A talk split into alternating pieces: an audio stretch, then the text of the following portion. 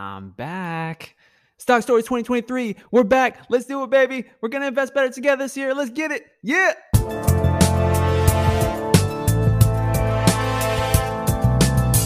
Welcome, welcome, welcome. Hello. If you are new to the show, my name is Alex Mason, your stock storyteller, and I'm so happy to be back behind the mic right now. It's been a minute, y'all. I have not released an episode since September of 2022, and I know it's been a long time. I have not been idle during this time, certainly not.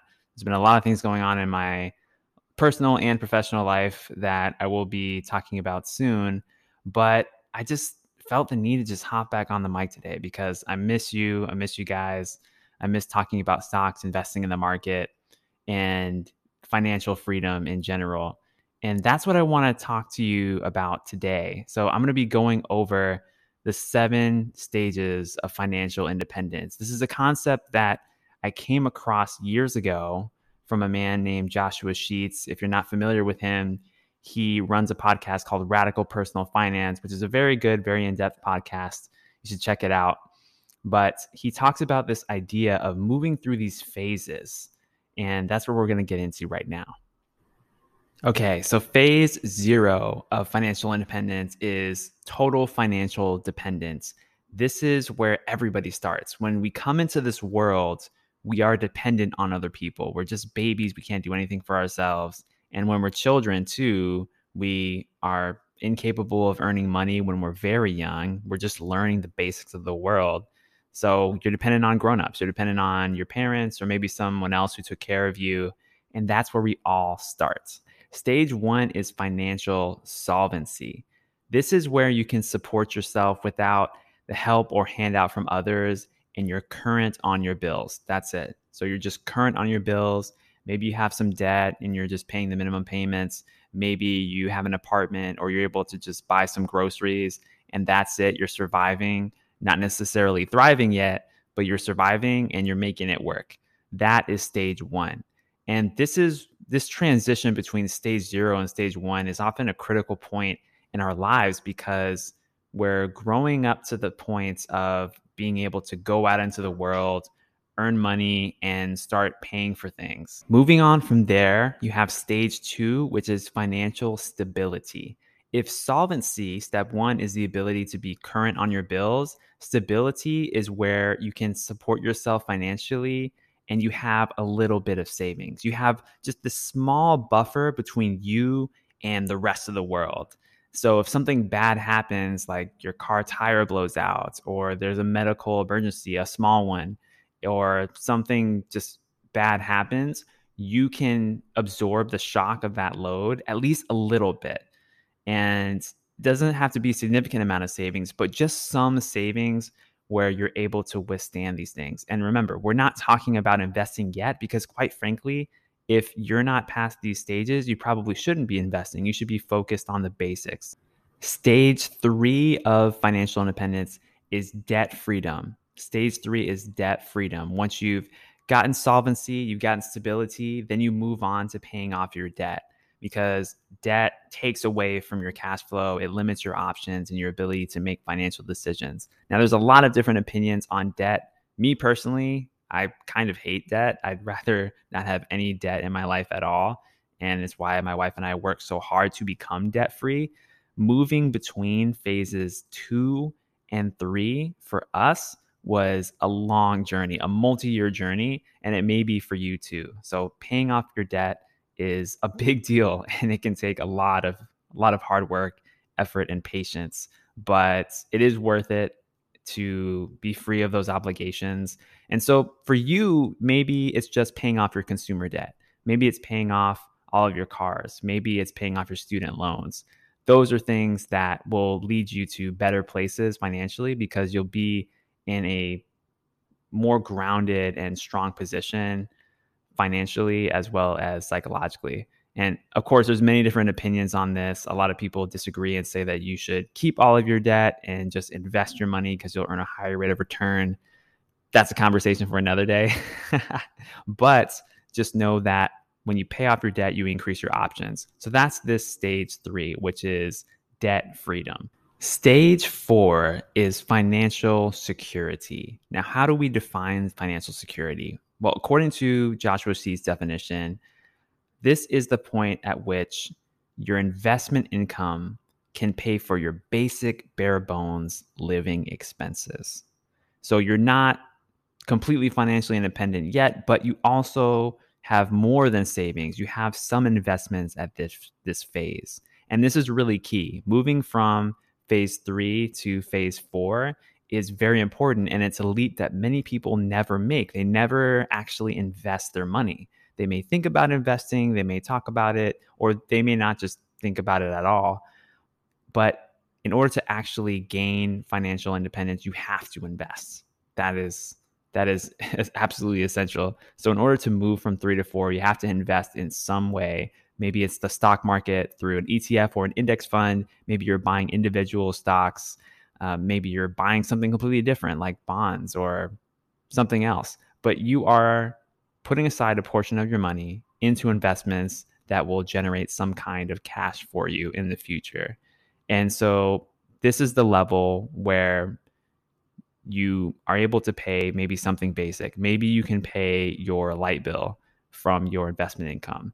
And that's a really big deal when you get to that point because it's like, oh, wow, like I could actually have electricity in my house in perpetuity without me having to go to work.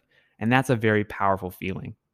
So once you get to this phase, know that your investments are beginning to work for you. You're just starting to get that momentum and you want to build on that over time.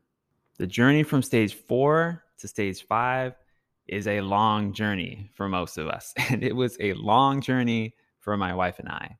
And that's because stage five is financial independence. This is the point when you have enough investments that, pro- that they can produce enough income and capital gains to pay for your current lifestyle. That meaning you do not have to work for money ever again. And that, my friends, is a beautiful place to be. And I'm very grateful to have reached that place, have an episode on the podcast about a year ago now where I declared financial independence and shared that wonderful, beautiful moment with you all. And thank you so much for for those of you who reached out to me and you know you were vibing with me in that moment. Uh, I I really appreciate it. Um, and that is a beautiful moment once you get enough investments to pay for your current lifestyle. So we're not doing anything crazy at this point. We're not buying jets. We're not traveling the world uh, on a private jet or anything like that at, at this point. But you can pay for your rent. You can pay for your food, your groceries. You can pay for your lights. You can pay for some of your basic entertainment desires through your investments. And the reason I say that's typically a long journey is because when you first start getting some investment income back in phase four, that's usually a smaller amount of money. But to actually build up to the point where you are paying for your entire lifestyle, I mean, the average expenses in an American family, I think is somewhere probably around $60,000 a year, maybe more at this point because of inflation recently. But that's a significant step up from say getting $60 a year in investment income or $60 a month in investment income. So that's a big leap and it takes a lot of time or capital depending on how you go about getting it. And the way that I advocate for all the time on this show is by buying stocks, buying shares of businesses because you're participating in the growth of productive entities out in the world that you and I interact with all the time we gladly give our money to these corporations because they have something that we want. And when you become a part owner of the, those businesses, you get to reap in the rewards and the benefits. So that is why I'm a huge advocate still for investing in the stock market. And so once you have enough of those investments, you're paying for your current lifestyle.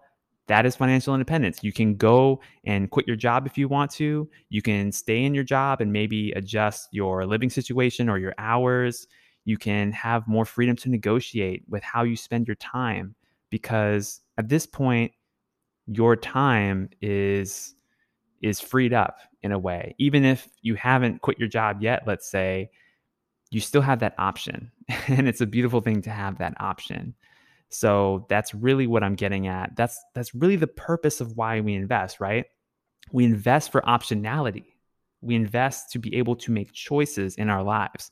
A lot of times on this show, we focus exclusively on the technical pieces, on, on the stories, and I will continue to do that. I have some episodes in the works for you guys coming up soon. But let's zoom out real quick because we're at the beginning of the year. People are goal setting, people are thinking about what are we going to do this year in 2023? And the big picture is to have choices to live the life that you want to live. That's what this is about. That's why we're investing. So when we get to financial independence, when we get to stage five, that is when we can't really use money as an excuse anymore, right? We can't really say, well, that would be great to do this, but I really don't have the time or I really don't have the money. Well, some things, yeah, you don't necessarily have the money to do if there's some huge project. But for many things, for many people's dreams, you would be able to do it if you were able to have a portfolio that provided for your current lifestyle and you just freed your time up by switching up your job or your career. And that's totally possible and it's something that i think that is a beautiful thing to pursue and a beautiful thing to obtain.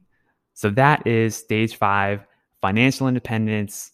It's amazing and i highly encourage you if you are on that journey keep going. I know it's a long journey but you can do it. You can keep building those investments. You can keep being disciplined. You can keep being patient. And over time your funds will rise and you will be able to see the results of your hard work and your effort and your patience. So be encouraged. Phase six of financial independence is actually beyond financial independence. And when i first heard this i was like wait are there phases above financial independence? I thought that was it. I thought that was the fullness of the the journey of anything that you can do with your money and personal finances. But no, there are two phases above phase five. And phase six is financial freedom. Now, the way that this is defined, uh, again, according to Joshua Sheats' definition, which I agree with, is that this is the phase where you have enough investments to not just fund your current lifestyle, but to be able to fund your big dreams. So, all of the things that you always wanted to do in your life, the things that seemed impossible when you were all the way back at phase zero, phase one, phase two, phase three, they're now possible once you get to phase six. And the final phase in this journey is phase seven, what we'll call financial abundance. Now, what is financial abundance? If we're already funding our current lifestyle with our investments, if we already are funding all of the big dreams that we have in our lives, what possibly could you do that's more than that? And the reality is that as an investor, here's probably what's going to happen, particularly if you're listening to this and you're a young investor and you diligently invest for many years. What's going to happen is compound growth your money is going to grow so much faster than you can even imagine, even at typical rates of return. Once you get past a certain point, even your big dreams will be easily funded by the amount of money that you have. And this may sound kind of hard to believe, or maybe it's hard to resonate if you're in the earlier phases, but you got to trust me on this. That's just the way that the math works if you invest for 20 plus years and, and you have a 20 plus year runway, especially of compounding, then you can get to a place financially where you you can't spend all of your money like you literally won't be able to um, unless you're entirely reckless and just go crazy but even in that instance there are many people uh, in this world. Of course, it's a very small percentage of the population, but there are people in this world who make, for example, millions and millions of dollars in a given year. And even with a very high lifestyle, they're not able to spend all that money. It just keeps stacking up. And so, at this stage of financial abundance, this is where it's incredibly important to focus on stewardship and focus on leaving a legacy.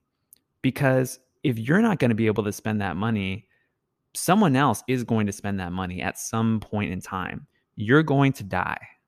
You're going to die at some point.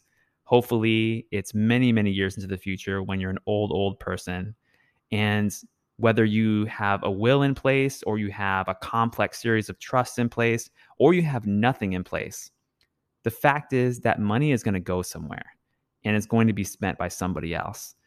The trick is while you're alive, what do you want to happen on this earth both while you're still here and beyond once you're once you've gone on to to a higher place what do you want that money to do and that's a very powerful philosophical question that you begin to ask yourself that kind of a question once you start to feel in your heart that you have more than enough.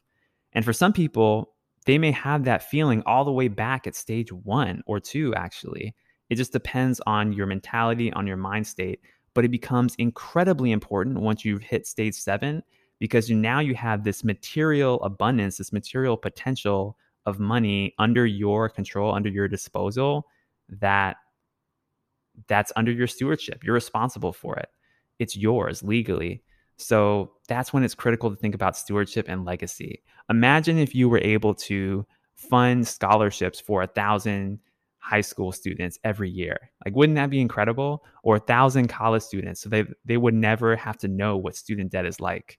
Or maybe your passion is building water wells in Africa, or maybe literacy, or maybe you have a great passion for funding entrepreneurial activities for veterans or something like that. Whatever that thing is for you, find a way to get involved in that now so that when you get to stage seven and you reach financial abundance, man, you can make some incredible things happen and channel your energy to help make the world a better place. Because remember that this financial journey is far bigger than you and I and just buying stocks here and there to make our own lives better. Of course, we want to do that, but we want to leave a legacy to help other people. And so I challenge you to adopt that mindset no matter what phase you're in. And once you have it, know that once you get to step seven, you'll be able to channel that energy and that money to make a better society. So, to recap really quickly, stage zero that's total financial dependence. You're reliant completely on other people to provide for you. Stage one is financial solvency. You can get current on your bills. And then stage two, financial stability. Not only are you current on your bills, but you have a little bit of money in savings to act as a buffer for you. And then stage three, debt freedom. You've paid off your debt. You can define that as consumer only debt. You can define it as all debt, whatever you want. And then stage four, this is financial security. Not only do you have a little bit of a buffer, but you have enough investments working for you to pay your basic, bare bones living expenses. Stage five is financial independence. And this is where you have enough investments that you can pay your entire current lifestyle without actively working for money. And that's a beautiful place to be. And then stage six, financial freedom. Once you get beyond financial independence, not only are you paying for your current bills with your investments, but you're paying for the things that you want. Maybe you have a higher lifestyle that you want to live. And stage seven is financial abundance, where you have more money than you can possibly spend. And so your focus is on stewardship and legacy.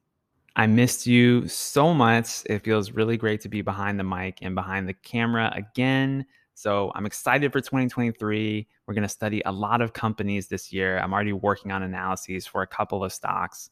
Uh, one that's more of a case study on a failure of a stock, and another that's more of a case study on a successful stock, uh, one that I've been buying a lot of. And so I have that to share with you coming up uh, in future episodes. And even more than that, that I'll reveal in time. But thank you so much for tuning in to Stock Stories. My name is Alex Mason. I am your stock storyteller. And go out there and have a great day. And good luck with your investing journey, no matter what phase you're at. I want to encourage you. You are empowered to do amazing things, not just with your money, but with your life in general.